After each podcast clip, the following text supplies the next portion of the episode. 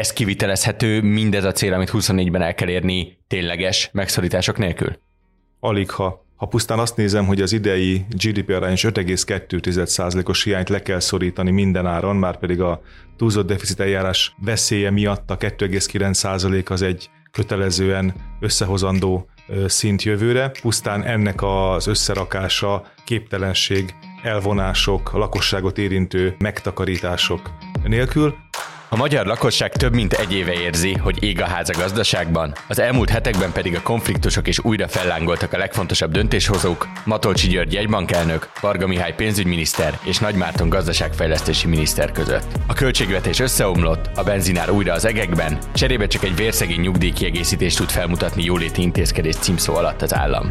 Hogyan jutottunk ide, és van-e kiút ebből a helyzetből? Erről beszélgetünk ma, vendégeim a HVG gazdasági újságírói, Domokos László és Kovács Gábor, Gábor, sziasztok! Sziasztok! Sziasztok! Én Nagy Iván László vagyok, ez pedig a Fülke, a HVG közéleti podcastja. Laci Gábor, nagyon szépen köszönöm, hogy itt vagytok. Kezdjük is a mai összefoglalót egy héttel a múltból. Múlt héten jött ki ugyanis a Magyar Nemzeti Bank inflációs jelentése. Hogyan látja a mostani gazdasági helyzetet a jegybank, és pontosan mi az, amit kritizál az állam részéről? Aha, hát az inflációs jelentésben olyan sok kritikát nem fogalmaztak meg, ami újdonság, úgymond újdonság, bár hát lehetett rá számítani, mert nagyjából mindenki ezt mondja, hogy nem nagyon lesz idén gazdasági növekedés, már mint éves átlagban sem. Hát valami nulla közeli eredményre lehet számítani.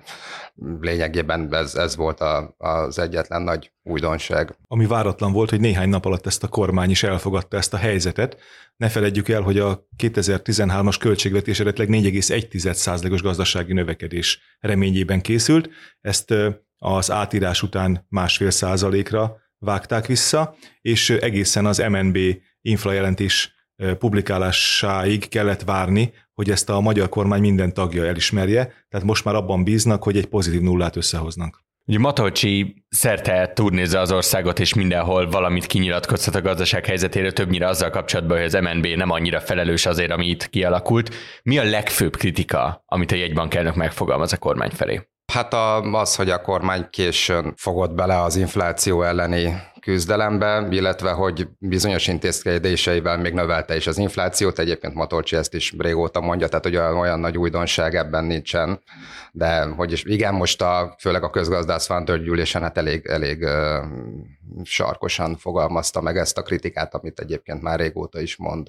Illetve hát igen, de hát azt is mondja már egy ideje, de most ezt megint elmondta, ugye tavaly októberben volt egy jelentős kamatemelés, ugye bejelentették, hogy 13%-on megállnak a, a kamatemeléssel, akkor lett 13% az alapkamat, és ezután kezdett beszakadni a forint. Az mondjuk újdonság volt, hogy Matolcs is azt mondta, hogy egy, egy, egy, egy devizaválság volt kialakulóban, és ezért kellett még 5% ponttal kamatot emelni a kamatemelés vége után. Ez egy, hát egy unortodox módon lett kivitelezve már bevezettek egy új eszközt, és akkor az lett az irányadó kamat, nem pedig az alapkamat. Azóta is fogalmazódnak meg kritikák azzal szemben, hogy ott a jegybank hibázott-e, vagy nem hibázott azzal, ugye, hogy bejelentette, hogy akkor itt vége van a kamatemelésnek.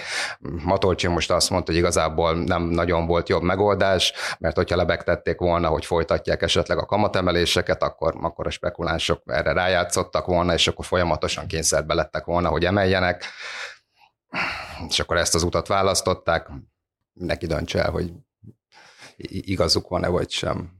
Viszont a válságkezelésből az MNB jól vizsgázott, mert egy év alatt visszahozta ezt 500 bázispontot, hiszen most már újra 13% az alapkamat, sőt most már a régi alapkamat lesz az új alapkamat. Az egy más kérdés, hogy ebben valóban az MNB is benne volt, amikor a 435 forintos eurót sikerült összehozni, hiszen ő akkor pont Matolcsi deklarálta, hogy 13% a teteje a kamatemelésnek.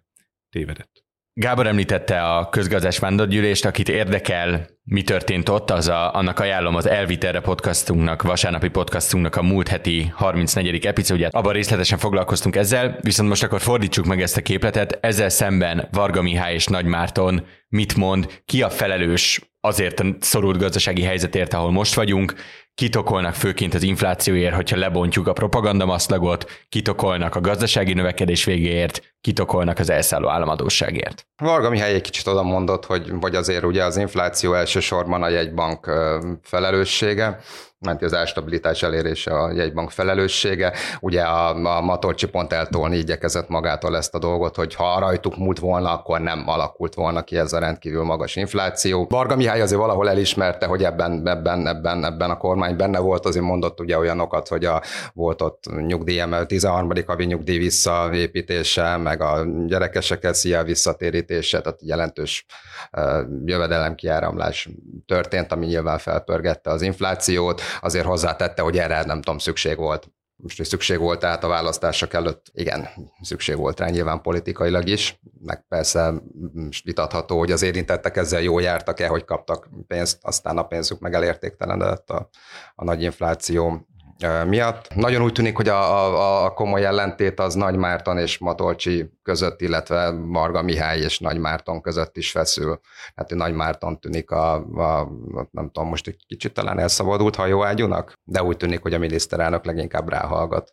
Valóban az elmúlt két évben elérte azt Nagy Márton, hogy Orbán famulusaként ő fújja a passzát szelet gazdaságpolitikai ügyekben. Az egy más kérdés, hogy az ország számára az rossz hír, hogy Nagy Márton láthatóan a volt MNB alelnöksége óta kitartóan hisz a magas nyomású gazdaságban, azaz nem számít az infláció, a lényeg, hogy legyen fogyasztás, majd ez mindent rendbe hoz, különös tekintettel, hogy arra, hogy a magyar adórendszer és a magyar GDP összetétele is ezt alátámasztja. Viszont a mostani gazdasági helyzetben azt látjuk, hogy a fogyasztás, ezt akár a kiskeredatakból, vagy bármilyen más mutatóból látszik, hogy teljesen beszakadt, nyilvánvalóan az embereknek kevesebb pénze van, akkor kevesebbet fognak belőle költeni. Mit jelent az a magyar gazdaság állapotára, a makrogazdaságra nézve, hogyha az emberek kevesebbet költenek, és miért nagyon káros arra a gazdaságpolitikára, amit felépített a kormány? Ami az adórendszert illeti, ugye a, a nem tudom, Nagy is tehát vicces módon azt mondja, hogy ez egy adottság, hogy a magyar adórendszer úgy néz ki, hogy a, hogy a fogyasztási típusú adókra van súlyozva, ez nem adott, adottság, ez nem tudom, nem valami természeti katasztrófa, ezt a Fidesz alakította ki 2010 után egyébként, és, és egyre inkább errefelé tolódott a rendszer. A, az évek során természetesen sokszor sokan megfogalmazták a kritikát, hogy lehet, hogy ez nem lesz így mindig annyira jó, és akkor most előállt az a helyzet, helyzet, hogy igen, nem annyira jó. Ugye, hogyha nincs fogyasztás, akkor elmaradnak az áfa bevételek, elmaradnak a jövedéki adó bevételek, most pontosan azt látjuk, ahogy eddig a folyamatok alakulnak, nagyjából egy ezer milliárd forint fog hiányozni évvégén áfában, csak áfában. És akkor ez nagyjából mindjárt meg is magyarázza, miért kellett a hiánycélt fölemelni 5,2%-ra, a GDP 5,2%-ára. Úgyhogy ez, a, ez az, ami a költségvetési oldalát érinti, amúgy meg hát természetesen az egész gazdaságot érinti, azok a vállalkozások, akik belső keresletet elmelnek, nem, tehát nem, nem találkoznak akkor a kereslettel nyilvánvalóan, hogyha nincs ott az a kereslet, ez az ő teljesítményüket, meg kilátásaikat visszaveti. És miután mindenki látja, hogy a 2023-as esztendő már elment, hogy most pozitív vagy negatív nullás GDP az nem érdekes. A nagy kérdés az, hogy mi lesz jövőre. Honnan lesz a költségvetésnek sok-sok új áfa bevétele, mi fogja pörgetni a GDP-t, és hogyan sikerül például a, az MNB-nek az inflációs célját legalább megközelítenie, mert a 300 elérésére jövőre még egyáltalán nincs esély. És Nagy Márton mit mond, mi erre a megoldás? A fogyasztás visszaépítése minden áron. Legyen az a bankoktól elvont, vagy a bankoktól kapott kamatkedvezmény, legyen az egy erőltetett a piacit képes, a vállalatok képességét meghaladó béremelés, mind minimálbérben, mind átlagbérben, ugyanis erre a költségvetésnek, erre a fogyasztáspörgetésre a költségvetésnek nem nagyon lesz plusz forrása jövőre, ezért mindenki más szívesen bevonna Nagy Márton ebbe a rendszerbe. És ugye a kormány az köti magát ahhoz, hogy nem lesznek megszorítások, annak ellenére, hogy meg annyi dolgot láttunk már, aminek megszorítás szaga van, és megszorítás színe van, és megszorítás hangja van, de nem vallja be a kormány, hogy az. Ez kivitelezhető, mindez a cél, amit 24-ben el kell érni tényleges megszorítások nélkül? Alig, ha ha pusztán azt nézem, hogy az idei GDP arányos 5,2%-os hiányt le kell szorítani minden áron, már pedig a túlzott deficit eljárás veszélye miatt a 2,9% az egy kötelezően összehozandó szint jövőre. Pusztán ennek az összerakása képtelenség elvonások, a lakosságot érintő megtakarítások nélkül, hogy ezt ki akarja megszorításnak apostrofálni, és ki nem, az már saját döntése. Azért az mondjuk nem egyértelmű, hogy ezt a 2,9-et feltétlenül tartani kell. Varga most feltételes módba fogalmazott, hogy izé, hogy hát a, továbbra is cél a 2,9, ugye a túlzott deficit eljárással, meg az a probléma, hogy fölfüggesztették ugye a, a pandémia alatt a 3%-os limitet, és azért most arról van egy vita, hogy ez milyen formában és hogyan jöjjön vissza. Valóban viszont ugye a, a, az Orbáni gazdaságpolitika egyik alapvetése, hogy szakítva a Gyurcsány korszakkal nem csak, hogy ott hagytuk az IMF-et, hanem kiverekedtük magunkat is a túlzott deficit eljárás alól, és ezért ugye ezt minden áron el akarják kerülni, hogy visszamenjünk oda. Az más kérdés, hogyha a maga ez a eljárás nem fog kellően élesedni, vagy kimagyarázható valahogy, vagy kimozogható még egy-két évig, akkor ez nem annyira erős feszültség, de egyőre azt nem lehet tudni, hogy milyen lesz az új rendszer jövőre. És azt nem gondolod, hogy a, lehet, hogy inkább a hitelminősítők okoznak itt fejfájást a kormánynak? Hát, hogy a hitelminősítők sok kritikát fogalmaznak meg, de mondjuk az látható, nyilvánvalóan nem tudom, a kormány egyeztet a hitelminősítőkkel, és megmagyarázza nekik, hogy miért nem kell Magyarországot leminősíteni, és valószínűleg azért az egy jó érv, hogy a, hogy a költségvetési fegyelem az a pandémia előtt úgy nagyjából működött, és hogy majd most megint megcsináljuk, hogy majd megint, megint fegyelmezettek leszünk. Nem gondolod, hogy lehet, hogy ez inkább a komoly nyomás? Tehát ezért kéne lenyomni 2,9-re legalább a hiányt jövőre? Vagy legalább valamilyen technikai eszközzel odahaladni. A hitelminősítőtől azért nem kell félni, mert az elmúlt években nagyon jó viszonyt sikerült a kormánynak a, a hitelminősítőkkel kialakítania, ráadásul ugye nagyon kevés a deviza lejárata az államadóságnak, tehát a idén meg jövőre tulajdonképpen simán menedzselhető az államadóság. A ilyen szempontban nagy kérdés az 2025, de hát az még nagyon messze van. Arról nem beszéltünk, de az elmúlt hetekben az is téma, hogy a, a magyar bankrendszer milyen elképesztő nyereséget termelt a, a 23-as esztendő első felében, ez meg annak a következménye, hogy ez a sok fölösleges pénzük az MNB-nél parkor, amiért nagyon magas kamatot kapnak, több száz milliárd forintot keresnek. Emiatt ez egy olyan egyszeri tétel, aminek ők örülnek, a kormányzat kevésbé, de önmagában ez nem jelenteni azt, hogy ezt tőlük egy egyben el kéne vonni, mert ez a pénz később még jó lesz, amikor majd értelmes célokra, értelmes kamatszint mellett lehet majd hitelezni. Említettétek azt, hogy megszorítás nélkül nem igazán kivitelezhető a kilábalás a mostani helyzetből. Hol van az a pénz most, amit ha, ha ránéztek, azt tudjátok mondani, hogy ez az a szektor, ez az a kör, ahonnan vissza tud venni az állam költés, kiadást, pénzt, ahhoz, hogy kicsit gatyába rázza magát? A magyar állam arra költ, amire szüksége van, és ez alól a nagy beruházások sem kivételek. Arról lehet vitatkozni, hogy vasútfejlesztés, autópályaépítés, stadionépítés, amilyen nagyobb tételek, hogy ezek közül melyiknek van értelme, melyiknek nem, de ezek ilyen 50-100-150 milliárdos tételek, amik miközben arról beszélünk, hogy ilyen 1-2 ezer milliárdot kellene varázsütésre előteremteni. A kispénzek, azok pedig más rendszerekben vannak, amelyek legyen az nyugdíj, legyen az egészségügy, legyen az tömegközlekedés támogatása, amiből nem lehet ennyi pénzt kiszedni. Tehát innentől kezdve én azt gondolom, hogy például a jövő évi 29%-os deficit cél az már most irracionális, tehát nem tartható. Nem nagyon látszik, igen, hogy hol lehetne nagy pénzeket megfogni. A rezsicsökkentés mondják mindig, hogy az sokba kerül az államnak elég sokba kerül, most már egyébként megint nem kerül olyan sokba, normalizálódtak az energiaárak, nem olyan olcsó, mint volt, de háború előtti szinteken vagyunk körülbelül, tehát nem, nem ebbe rokkan bele az állam. Ami a nagy pénzt viszi, azok a, azok a nagy ellátórendszerek, egészségügy, oktatás, de egyébként meg forráshiányjal küzdködnek évek óta. Tehát ugye a 2010-es évek második felében is forráshiányosak voltak ezek a nagy rendszerek, nem rakott beléjük elég pénzt az állam, nem igazán látszik, hogy hol lehetne megfogni. Reform kéne nyilván, tehát mondjuk az egészségügyi reform az szemmel láthatóan elkerülhetetlen már hosszú évek óta, és lehet ezt, lehet ezt tolni, de egy idő után nyilván meg kell csinálni, de akkor se látszik, hogy mondjuk jelentősen kevesebb kiadásból fog a rendszer jobban működni, esetleg mondjuk ennyi pénzből, vagy nem sokkal több pénzből tudna jobban működni. Tehát én a kiadási oldalon nem gondolom, hogy igen, azokat a nem tudom, 1000-2000 milliárdot meg lehetne fogni, ami, amire szükség van. Úgyhogy a, úgyhogy a bevételi oldal marad.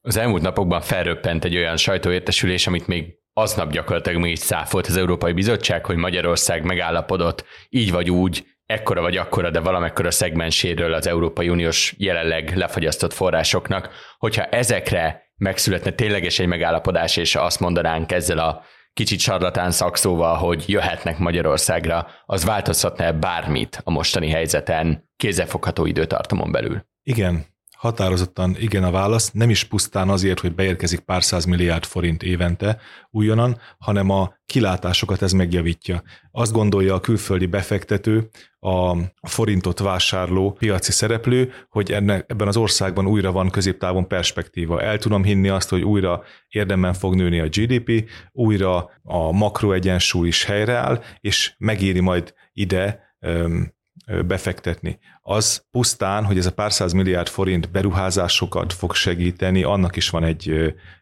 hatása, de tulajdonképpen a befektetők számára az a hit, hogy ez egy valóban európai gazdaság, ahol a szabályok, a jogbiztonság, a kiszámíthatóság az egy legalább egy átlagos európai, vagy egy minimális európai szintet elér, en, emiatt nagyon fontos, hogy sikerüljön az uniós pénzekről megegyezni. És nem gondolod, hogy ezt, ezt nagyjából már beáraszta azért a piac?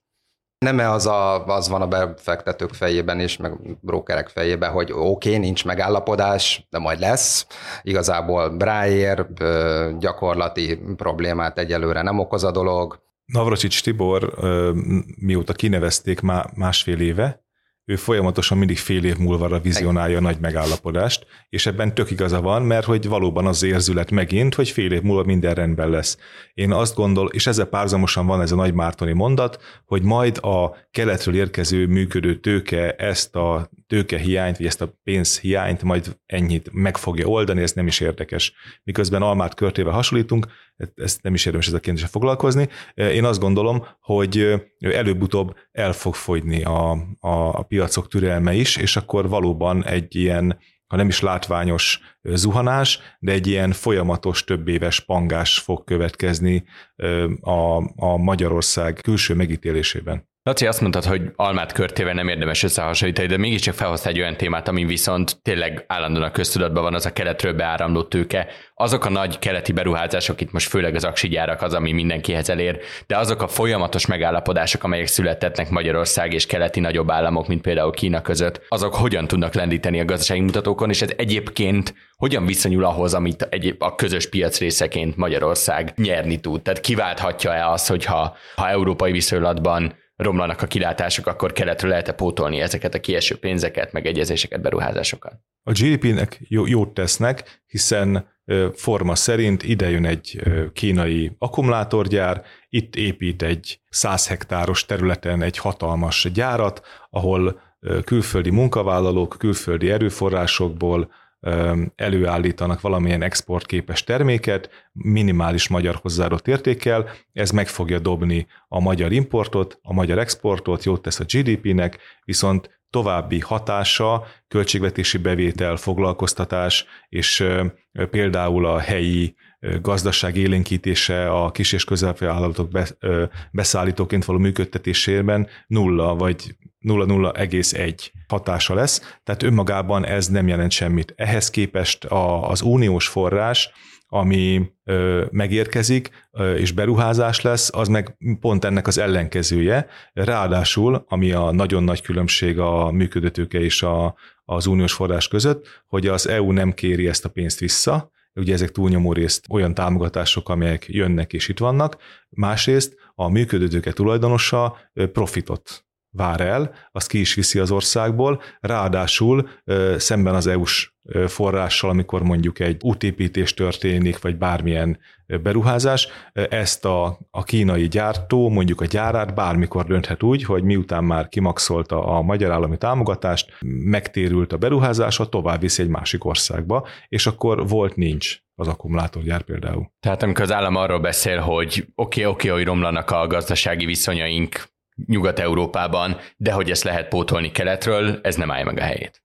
Nem, nem, nem is a gazdasági viszony, hanem hogy tehát, ha egyszerűen fogalmazok, tehát hogy az Unió az értelmes közösségi célokra, fejlesztésre szokott forrásokat adni, tehát hogy te vagy a magyar állam azt mondod, hogy szeretnék építeni egy négyes metrót, adjál már hozzá 200 milliárd forintot, és az Unió azt mondja, hogy igen, ez egy tök jó cél, mert fejlődik a város, javul a mobilitás, Magyarország, mint fejletlenebb tagállam, közelebb kerül fejlettségben a nyugati tagországokhoz, tessék, itt van 200 milliárd forint, és akkor abból nyilván hozzáteszünk mi is még pénzt, és akkor abból lesz egy metró. Most ilyet a kínai akkumulátorgyár nem fog csinálni. Tehát ő nem akar Budapestre metrót, nem akarja, hogy nem tudom, neked, mint KKV-nak eszközberuházást tudjál végrehajtani szintén azért, hogy a magyar gazdaság fejlődjön, közelebb kerüljön a magországokhoz. Ő azt akar, hogy neki legyen egy gyár a Debrecen mellett, ahol ő tud termelni. Ennyi. Abból senkinek nem lesz jobb. Nyilván egy kicsivel jobb lehet, mert de az is mondjuk ugye annyira nem a gyárnak köszönhető, mert a magyar állam azt mondja, hogy jó, akkor építek utat a gyárhoz, meg építek még egy vasúti bekötést a gyárhoz, meg nyilván persze fogod dolgozni pár magyar munkavállaló is, tehát hogy némi hozadéka van ilyen értelemben, de, de megközelítően sem. Tehát hogy ez, ez úgymond nem, nem fejlesztési pénz. Tehát hogy ő, ő itt termelni akar, ő megcsinálja magának a gyárat, aztán kész. Köszönöm szépen, és menjünk át a következő nagyobb témánkra, mégpedig arra, hogy ha látjuk a makrogazdasági tényezőket, akkor ez a lakossági szinten hogyan csapódik le. A múlt héten Orbán Viktor és Gulyás Gergely és én az egész államaparátus együtt bejelentettek egy nyugdíj kiegészítést. Ezt ti hogyan értelmezitek? Ez egy olyan kötelezettség, amit muszáj volt megtenni, vagy ebnek tényleg lehet bármilyen nagyságrendi hatása a jóléti intézkedés címszó alatt? Az Orbán kormány tudatosan spórol a nyugdíjasokon. Ez egy gazdaságpolitikai döntés volt. Ők a a bajnai kormány féle megszorítás, makrokiigazítás egyik erős elemét átvették, és nem akarták visszacsinálni. Azáltal, hogy Magyarországon megszűnt a svájci indexálás, amikor a nyugdíjemelést fele-fele arányban a, az infláció és a, a keresetek alakulása hozta ki, most már csak az inflációhoz kötik, ez sok más probléma mellett tulajdonképpen az államnak a nyugdíjakra szánt erőforrásait minimalizálja, bár papíron jól mutat, hogy gondoskodik arról, hogy megőrizze az értékét, de közben az, általános kereset emelkedés, ami például Magyarországon az előző tíz évben volt, 2020 előtt, abból kimaradtak a nyugdíjasok. És ezt a mindennapjaikon ők megérezték, tehát tulajdonképpen relatív elszegényedtek, és ilyen szempontból, hogy most történt, ez a, a törvényi minimumnak a betartása volt, és egy fillérrel sem több.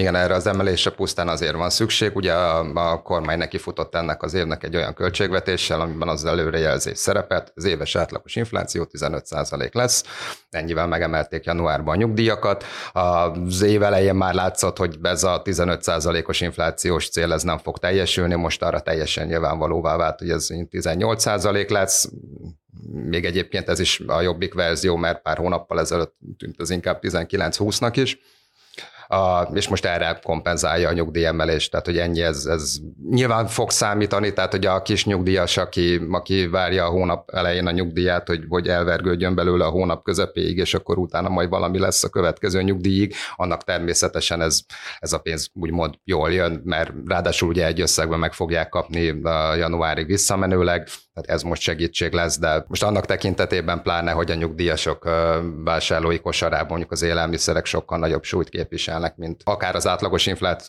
vásárlói kosárba, akár mondjuk egy, munka, egy fiatalabb munkavállalónak a vásárlói kosarába, tehát ez a 18% emelés, ez, ez, ez nyilván kevés.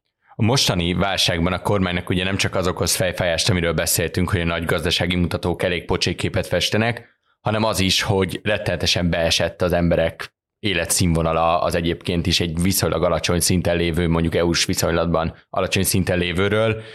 Ez egy dolog, hogy ez megmutatkozik mondjuk politikai támogatottságban a Fidesznél.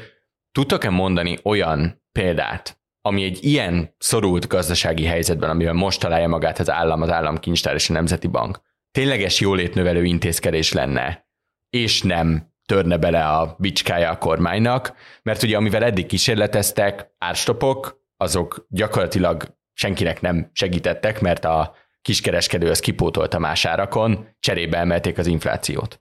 Nem, Tehát, hogy bármilyen intézkedés pénzbe kerül, és nincs pénz. Arra, arról beszélünk, ugye, hogy, hogy, hogy nincs. És jövőre még ennyire se lesz, hogyha tényleg tartani akarják azt a hiánycélt, úgyhogy nem, nem lesz az államnak 100 milliárdos fölös pénze, amit akármilyen jóléti intézkedésbe tudna ölni. Azt látjuk, hogy pont leépítik a jóléti intézkedéseket, ugye a családtámogatások, a lakástámogatások jelentősen vissza lesznek vágva jövőre, és be van ígérve valami csak plusz, amiről még igazából nem tudjuk, hogy micsoda, de biztos, hogy sokkal kevesebbe fog kerülni az államnak, mint, mint a, a, a most létező csok kerül, ami azt jelenti, hogy sokkal kevesebb támogatást jelent a háztartásoknak, családi pótlékot nyilván nem fognak emelni, családi adóvisszatérítés sem emelkedik évek óta, és nem is fog jövőre sem, tehát nem érdemi intézkedés, nem hiszem, hogy várható.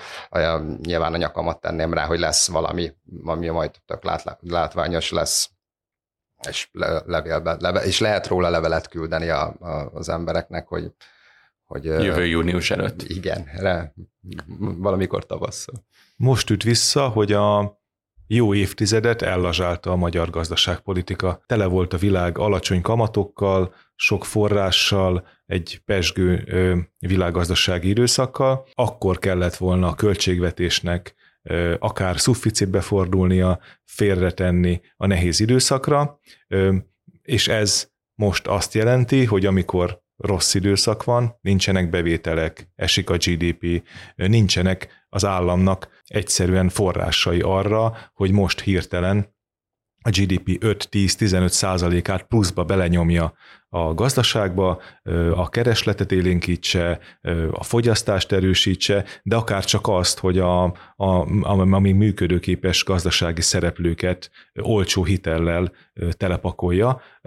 Nem, most milyen jó lenne, hogyha az MNB tudna nulla százalék mellett újabb 100 milliárdokat, legyen az növekedési kötvényprogram, legyen az növekedési hitel bármilyen módon, de nincsen, mert hiszen az MNB most vértizzad azért, hogy az idei második fél évben ne újabb 1000 milliárdos deficitet termeljen, ami előbb-utóbb például a költségvetést is valahol feszíteni fogja, bár a jegybank törvény módosításával ezt próbálják elodázni. Tehát egyszerűen nem kellett volna tíz éven keresztül tücsökként viselkedni. De akkor ezeket figyelembe véve, mire lapozza Orbán Viktor azt a túlsványosi állítását, meg az összes gazdasági szereplő azokat az állításait, hogy itt jövő tavaszra nagyjából rendbe leszünk, túl leszünk ezen a viharon. Ez mi? Illúzió ezen a ponton? Statisztika, az alacsony bázis sokat segít. Tehát miután idén nem négy, nem másfél százalékos növekedés van, hanem mínusz fél, ehhez képes lesz mindenképpen egy helyreállítási időszak, ráadásul a külkel, külkelmérleg megjavult, az energiaszámlánk a, a, csúcsokhoz képest jóval kevesebb, a, az európai konjunktúrán sok múlik, úgyhogy egyszerűen lesz egy ilyen magától egy kis javulás. Ha erre sikerül valahogy mégis, akár a bankoktól, akár a, a foglalkoztatóktól még egy kis pénzt beletolni a rendszerbe, lesz mindenképpen egy kis élénkülés, amit majd valamilyen sikerként el lehet adni, de én azt gondolom, hogy az átlagember nem a makrogazdasági számokkal foglalkozik, hanem azt figyeli, hogy amikor bemegy a boltba, akkor a, a napi fogyasztási cikkeiért jóval többet, kicsivel többet, vagy bocsánat, kevesebbet kell fizetnie, mint eddig, és mivel itt lesz magától egy kis javulás, e, ez mindenképpen például jövő tavasszal egy érezhető megkönnyebbülést jelent sok ember számára, de ha belegondol, hogy ez valójában micsoda elvesztegetett lehetőség, és akkor bejönnek itt a kelet-európai példák, hogy már a román fogyasztás is előzi a magyart, statisztikák lehet vitatkozni, ez így van-e vagy nem, de most már például egész Európában már csak a bolgár fogyasztási szint van mögöttünk, és ez például szintén egy ilyen hosszú távú rossz jel, ami azt jelenti, hogy itt valami nagyon rossz irányba ment az elmúlt 13 évben nem értek egyet, hogy a magyarokat nem érdeklik a makrogazdasági adatok. Teljes propagandagépezet épült arra, hogy hát 4%-kal nő a GDP-nk, meg 5%-kal nő a GDP-nk. Nagyon úgy tűnik az elmúlt évekből is, hogy, a, tehát, hogy a, van egy elég széles választói réteg, aki bemegy a boltba, szembesül vele, hogy egyre kevesebbre futja, bemegy a kórházba, szembesül vele, hogy nincs ellátás, se WC papír, se semmi, de utána elmondják neki, hogy 4-5%-kal nőtt a GDP, és boldogan hazamegy, és oda teszi az X-et, ahova négy évvel korábban is tette az X-et, mert hát minden jól megy. Köszönöm szépen, és térjünk rá még egy utolsó témára, ami ami kicsit lazább szálakon kötődik ezekhez, amikről most beszéltünk, de, de mégiscsak nagyon fontos, és nagyon fontos azzal kapcsolatban, hogy az emberek mennyit költenek, mégpedig az, hogy 650 forint egy liter benzin átlagára, és 670 egy liter dízel átlagára, most közelítő adatokat mondok, mi indokolja azt, hogy ezek az árak az árstop kivezetése után most már lassan egy évvel nem normalizálódtak, sőt, gyakorlatilag magasabb szinten, vagy ugyanazon a szinten vannak, mint amikor kivezették az árstopot. Az üzemanyagpiac egy jól működő versenypiac. A 650 forintos benzinnek durván a, a 30 százaléka az a kőolajnak a, az ára. Világpiacon emelkedett az olajár, a forint sem túl acélos a dollárral szemben, ezért ez kicsit megemelkedett. További 30% a, a, a benzinárnak az a költségekkel, tározási költség, kis- és nagykereskedelmi ár és, és szállítás, finomítás, tehát valódi költségek, hogy a hordóból benzin legyen.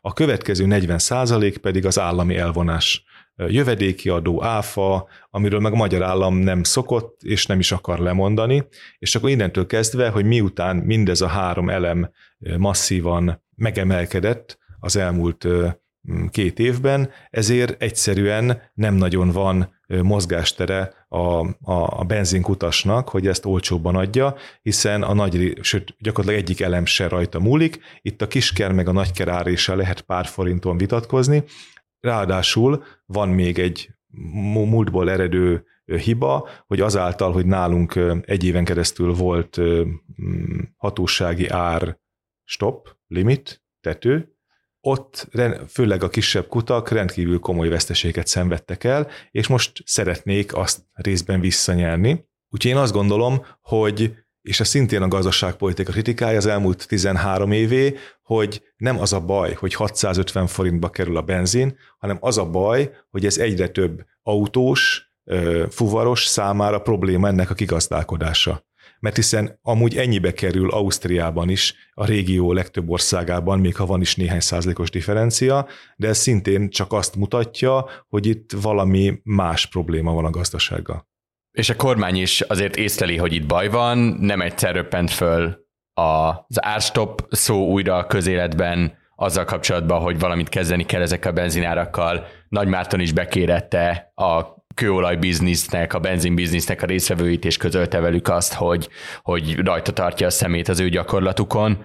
Van-e reális esélye annak, hogy valahogy megint belenyúl a piacba az állam, vagy ez kicsit csak egy ilyen erőfitoktatás, hogy az ilyen gyakorlatokat, mint például, hogy a profitját vissza akarja hozni egy kis benzinkút, ezt visszatörjék, és ez egy kicsit csökkentsék az árakat. Látszat mizének tűnik ahogy a Laci is levezette, tehát hogy a, a, nincs, nincs, tehát ez nem valami perverz üzemanyagár. A, valamelyik molos igazgató mondta egyébként, hogy egyeztetésen ők, ők levezették a kormánynak, hogy itt nincsenek valami borzalomárések, tehát hogy nem nagyon tudnak hova árat csökkenteni. Most igen, nem tudom, a kiskerárésből levisznek egy forintot, meg a nagykerárésből is még egy forintot, akkor két forinttal lesz olcsóbb az üzemanyag, de hogy itt nem nagyon van mozgástér.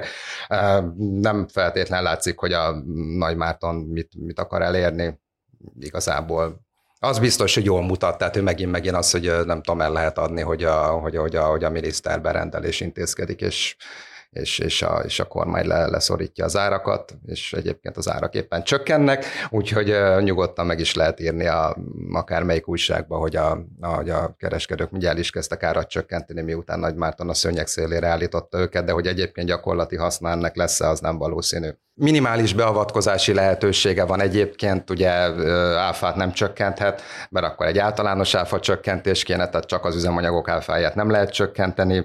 A jövedéki adó az most jelenleg alatta van az uniós minimumnak, tehát hogy azt, azt januártól emelni kell. Ezt most eléggé, hogy azt mondjam, vastagon fogott a ceruza Ugye az uniós minimum az euróban van meghatározva, mi meg nyilván forintban számolunk, úgyhogy itt van egy átszámítási lehetőség.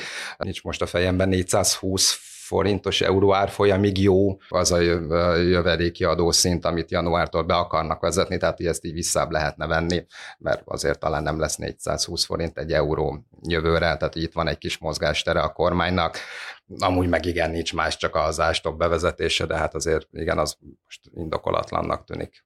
És talán, bocsánat, és talán, talán azért föltűnt nekik, hogy, hogy, hogy mi volt az ástopp alatt, és remélhetőleg nem akarják megint azt, főleg egy választások előtt, tehát nagyon jó lenne, hogyha megint nem tudom, 450 lenne az üzemanyag literje, csak ha nem lehet tankolni, akkor az emberek morcosak lesznek, és lehet, hogy akkor mégse oda húzza az X-et majd az Európa parlamenti választásokon, meg az önkormányzati választásokon. Ugye annyiból lehet ezzel próbálkozni, hogy pont egy évet élt, és pont egy év kellett arra, hogy konkrétan benzinhiányt okozzon az egész országban, tehát ha most úgy nézzük, hogy fél évet szánunk rá, akkor még pont nem esik össze a rendszer a választásokig, tehát politikai racionalitás szól egy ilyen intézkedés mellett, és akkor majd júliusban visszacsináljuk, de amúgy semmi más. Gábor azt mondtad ugye, hogy vastagon fogott a ceruza. Jelenleg hogy számolnak ez a jövedéki adóemelés, mit fog jelenteni az üzemanyagárakban januártól? Hát a kutakon bliterenként 40 forintot. De 40 ha, forint pluszt. Tehát 33 plusz áfa, tehát 41 forint, másrészt ugye, amit a kormány betervezett, viszont amit kell neki, ez az októberi első munkanap árfolyamára alapozott, az valójában pedig 20 plusz áfa. Tehát elvileg... Tehát 700 még nem lesz a benzin januárban, hogyha minden úgy alakul, ahogy most látjuk, hogy alakul. Ha viszont mellé tesszük, hogy hogyan állnak a, a világpiaci olajárak, hogy mennyire erős a dollár, én azt gondolom, hogy egy 750 forint is simán összejöhet egy kis odafigyeléssel januártól. De az is lehet, hogy nem. Tehát, hogy a, csak, csak hogy nagyon okosakat mondjunk, tehát hogyha most ugye lefele mennek a, az árak egy kicsit, mondjuk lemegy 600-ra, még arra rájön a 40 forint, akkor most januárból leszünk, hogy 650 és akkor igazából mindenki pont annyira lehet boldog, mint amennyire most vagyunk boldogok. A jós képességünket alátámasztja, hogy a nemzetközi olajpiac a dollárkereskedelem mellett a legvolatilisebb, leglikvidebb, ahol gyakorlatilag egyik napról a másikra nem lehet megmondani a változás irányát. Hát még a mértékét. Laci Gábor, nagyon szépen köszönöm, hogy itt voltatok, a hallgatóinknak pedig köszönjük szépen a figyelmet. A fülke hamarosan folytatódik, addig is iratkozzanak fel a HVG podcastokra és kapcsolják be az értesítéseket, hogy egyetlen műsorunkról sem maradjanak le. Én Nagy László vagyok, viszont hallásra!